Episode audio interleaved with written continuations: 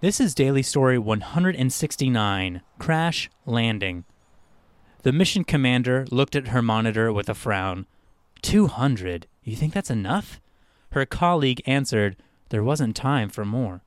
The vehicle had gone in as far as it could. The mission commander sent the signal to open the gates. Without warning, the vehicle lurched and crashed hard. 200 dazed troops rushed out, not in a neat formation like they practiced, but in a messy jumble. No plan survives first contact, they say.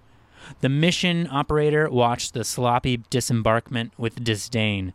We cannot afford mistakes like that. Give the signal to move out.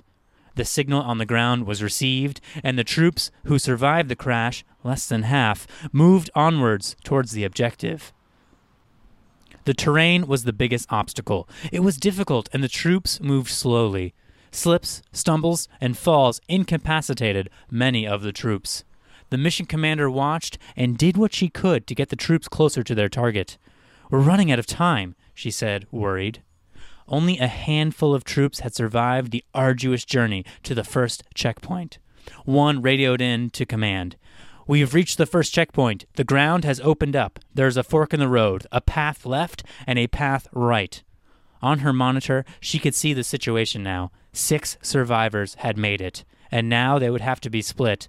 Two groups of three. One goes left, one goes right. Move it, she ordered. The orders were given. The troops moved out. The right team met resistance and took a hit almost immediately. The left moved on uninterrupted, hopefully closing in on the objective. The right team took another hit and was wiped out completely. If the target was on the right side, the mission had failed. Just then, the left team reported a huge spherical object in the distance. That's it! Approach and attempt to breach and enter the sphere, ordered the mission commander. The troops did as instructed, pushing hard into the surface of the target. The work was grueling. Finally, one of the troopers radioed in from inside the sphere I did it! I'm in! Mission accomplished.